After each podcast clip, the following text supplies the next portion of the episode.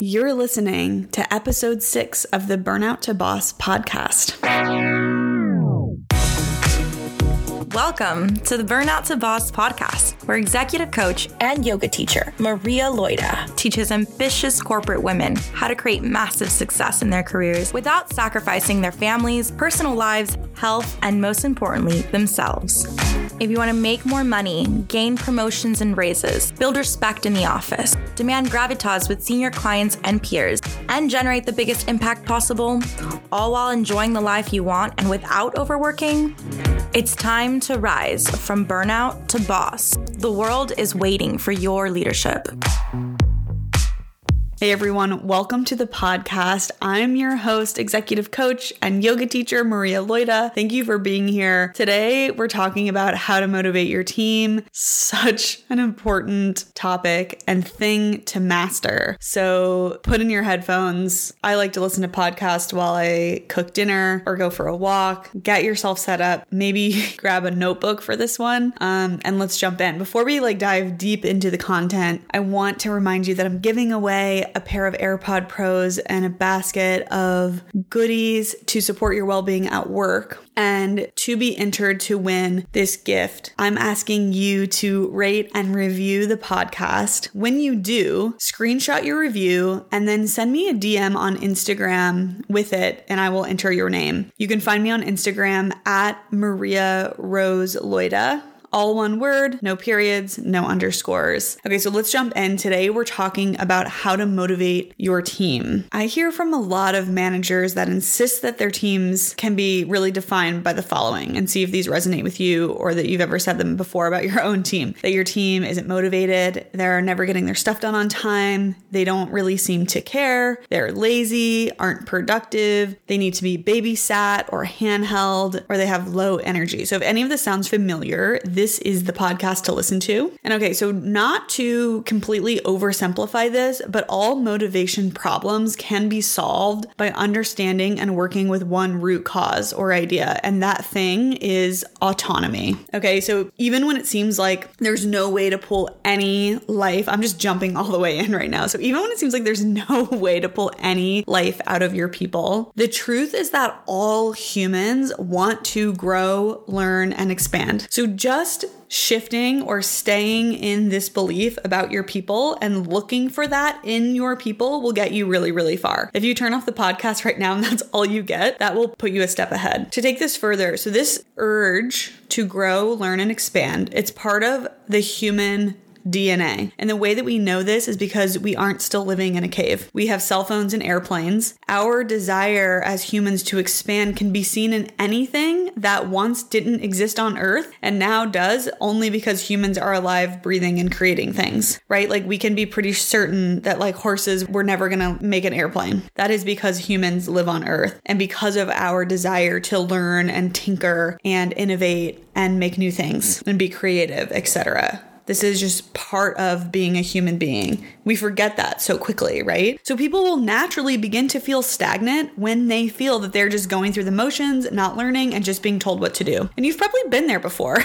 You've probably been in a situation earlier in your career where you had a manager or a boss who just kind of gave you this laundry list of things to do, which you might even idolize now. You might look back at that time and be like, man, why did I hate that? Why didn't I just do the things and then just go home and party or like do whatever I wanted? I think back about my early career and I remember being still stressed whenever I was kind of being just told what to do. And I think, oh man, what a waste of, of uh, energy. But remember that you likely also felt a little bored and probably didn't have your best experience underneath a manager or a boss that was like all over you or kind of a micromanager right? We've all heard that saying that people don't leave companies, they leave managers. And I, I agree with it. And I think that it's really true.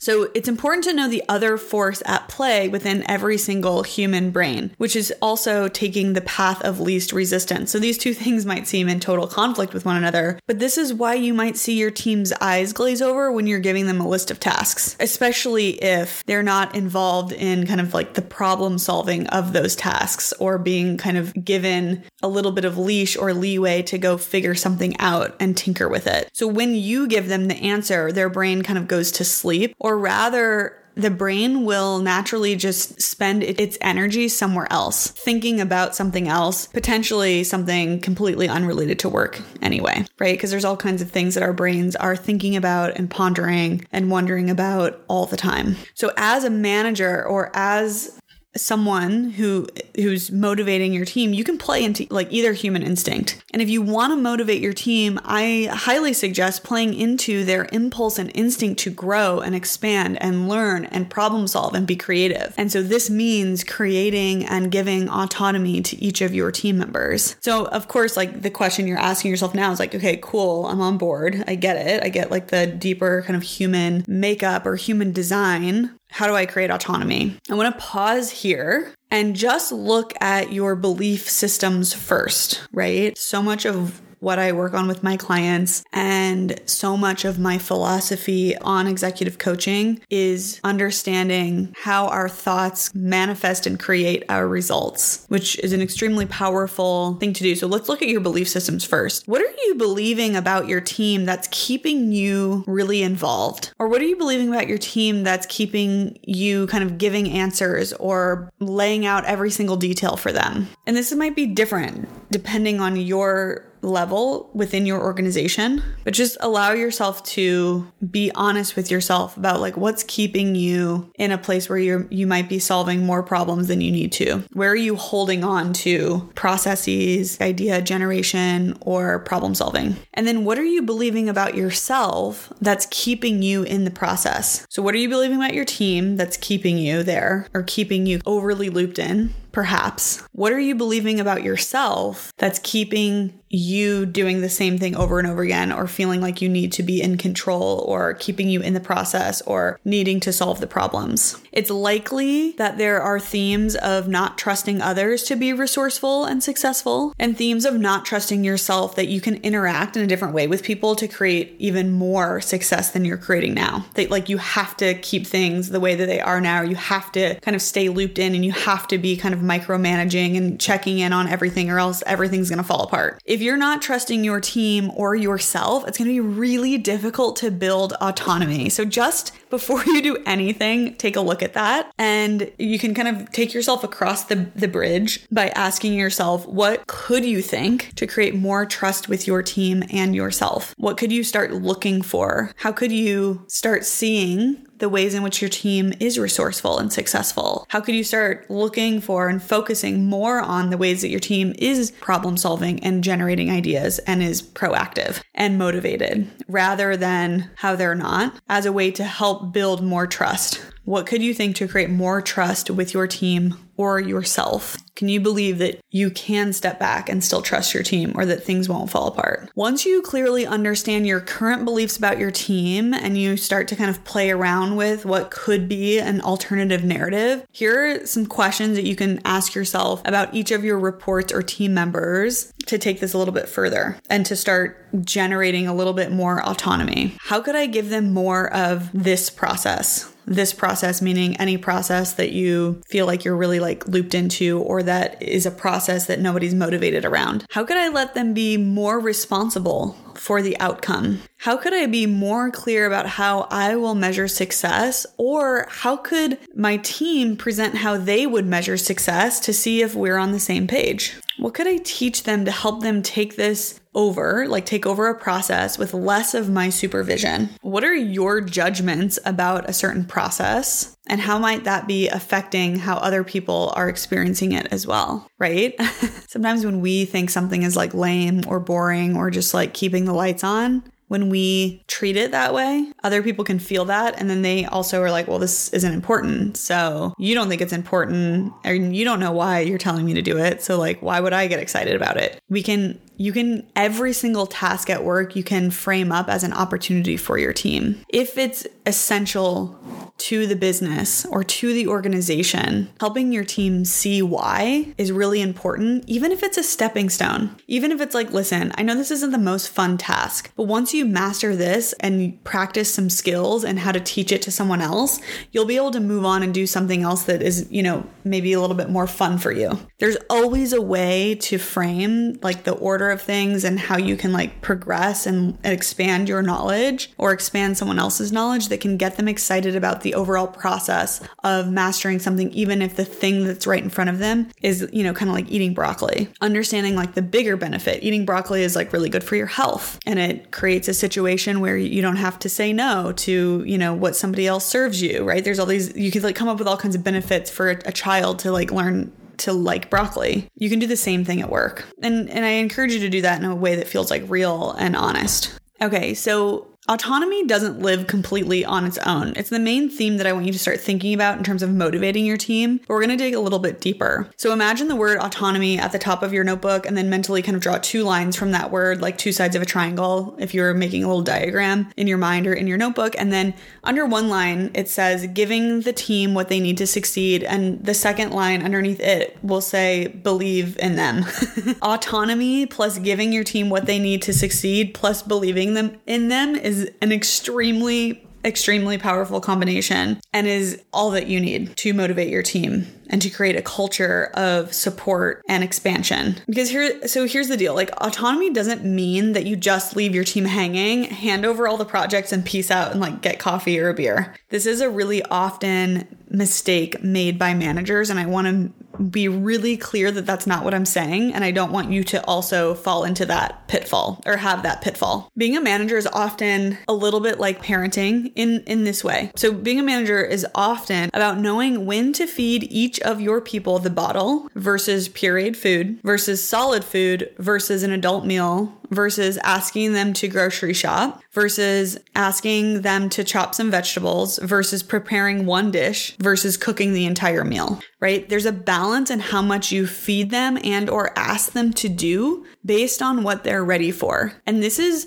different for every single person based on their seniority, past work and con- uh, career experience and experience with you as a manager. So don't be fooled here because seniority doesn't always mean someone is ready for total autonomy or more autonomy than someone with less experience. It's really, really based on the individual, and approaching this individually is the fastest way to develop people. And I can guarantee you that if you are in the business of developing people and helping them grow and expand and see where their like blind spots are and teaching them, you will become an extremely powerful boss that everybody wants to like be on that team, right? Because it, it, it taps into this core idea again that people want to grow and learn and expand. Okay, so the way you transition into giving your team more autonomy is taking time to teach your team what they need to take on more and more. This is kind of one way that you give them what they need to succeed. And then the other way is to use your seniority or your position to give them visibility into what they can't see, like information from meetings that you're in that they're not in, or to help them remove roadblocks. So, an example of this might be kind of defining roles and responsibilities responsibilities with another department head so that your team can be more efficient or so that person can be more efficient. Like getting like roadblocks out of their way for them, passing on information that they need to help them make decisions, informed and educated decisions. Okay, look out for another podcast coming up. I think it's episode eight in a couple weeks on delegating. And I'll go a little bit deeper into this idea of teaching your team this concept of like knowing when to, what to give each person and when, and how you can kind of think about that and approach it in a way that is really helpful for teams and managers. So let's transition a bit to talk about believing in your team. We talked about the beliefs that you can start to generate about yourself and your team in order to create more trust. But what happens when your team makes a mistake or something goes wrong, right? Most of your instincts right now probably tell you to take back the autonomy that was given, tighten the reins, and take control. Like, clean it up. I'm taking over. You know, I gave you a chance to prove yourself. You didn't, and now it's over. The truth is that there are very, very, very few moments to actually do that. Instead, how could you teach, how could you use a mistake to teach your team how to like deal with mistakes? Everything can be used as an opportunity for teaching. Everything can be used as an opportunity to, to give your team more of what they need to succeed, even if they made a mistake. So, how could you equip your team to handle their mistake or their misstep well and with some grace? How can you teach them to communicate a mistake and help them like think about how to problem solve it to senior leaders, right? That's something that you've probably mastered. So, how can you teach your team to do the same? How can you help shape the questions that they are asking themselves when something doesn't go to plan or performs less ideally than anticipated, right? Consider like your thought process when something kind of falls apart or doesn't land how you thought it was going to land. Consider your thought process and how you kind of get to a point where you're like, okay, I'm going to communicate this to the client or I'm going to reframe this in a different way. Think about your thought process and teach your team the thought thought process, not the answers that you arrived at. Let them take your thought process and see if they can and see how they would get answers from that, right? So, how can you believe in your team's resourcefulness and trust that they can problem solve their way through a new situation or a mistake situation, etc.? Because every time you do this, two really important things are happening. You're giving your team invaluable tools to be successful and create value in the workplace, allowing them to grow their careers, make more money, and thrive. And this is kind of an intense example, but I love giving it because when you're really like helping someone expand their career, grow, and you're giving them tools, the tools to succeed, right? You're like teaching them how to go about a job and how to problem solve, and you give them the leash to like make mistakes. This could be like the difference between them sending their children to college and or not right? Because when you teach them these, these tools, they can repeat them over and over, continue to get promoted, continue to make more money. Like it could be the difference between like them changing their family's entire financial situation or not. Like you're giving them so much more than some task or process, right? Like if you think about the way that, that that's your responsibility as a manager to really like equip people with tools for success. The whole way that you think about work and your job and your employees becomes so much more valuable and important and essential. Plus, like teaching people how they can, you know, how to fish rather than just feeding them the fish. It's so much more fun and engaging for people like instilling in people that they have the tools to create success wherever they go and whatever they do. This is what feeds motivation. The second thing that's happening is that the more opportunities you create for your team to be autonomous, you create more opportunities for you to step into higher functions. When your team is motivated, they grow, and so do you. And so these are the tools that I work on with my clients every day. And it makes such a huge difference in the happiness of their team and a huge difference in their own success. So go to my website at marialoida.com and sign up for my waitlist to become a master motivator, create happy teams and cultures, which is this essential skill to becoming a sustainable and powerful boss. Before I go, I want to remind you one more time to rate and review the podcast. This is how you can help get it into the hands of other women like you that are wanting to expand their careers and create success without sacrifice, to work in a different way. You can win a pair of AirPod Pros and a basket of goodies that's going to support your well being at work when you rate and review the podcast. Take a screenshot of the review. Send me a DM on Instagram with the screenshot. I'm at Maria Rose Loida, and I will enter you in to win the AirPod Pros and this basket. I can't wait to see you there. Thanks for listening today, everyone. I will see you in episode seven.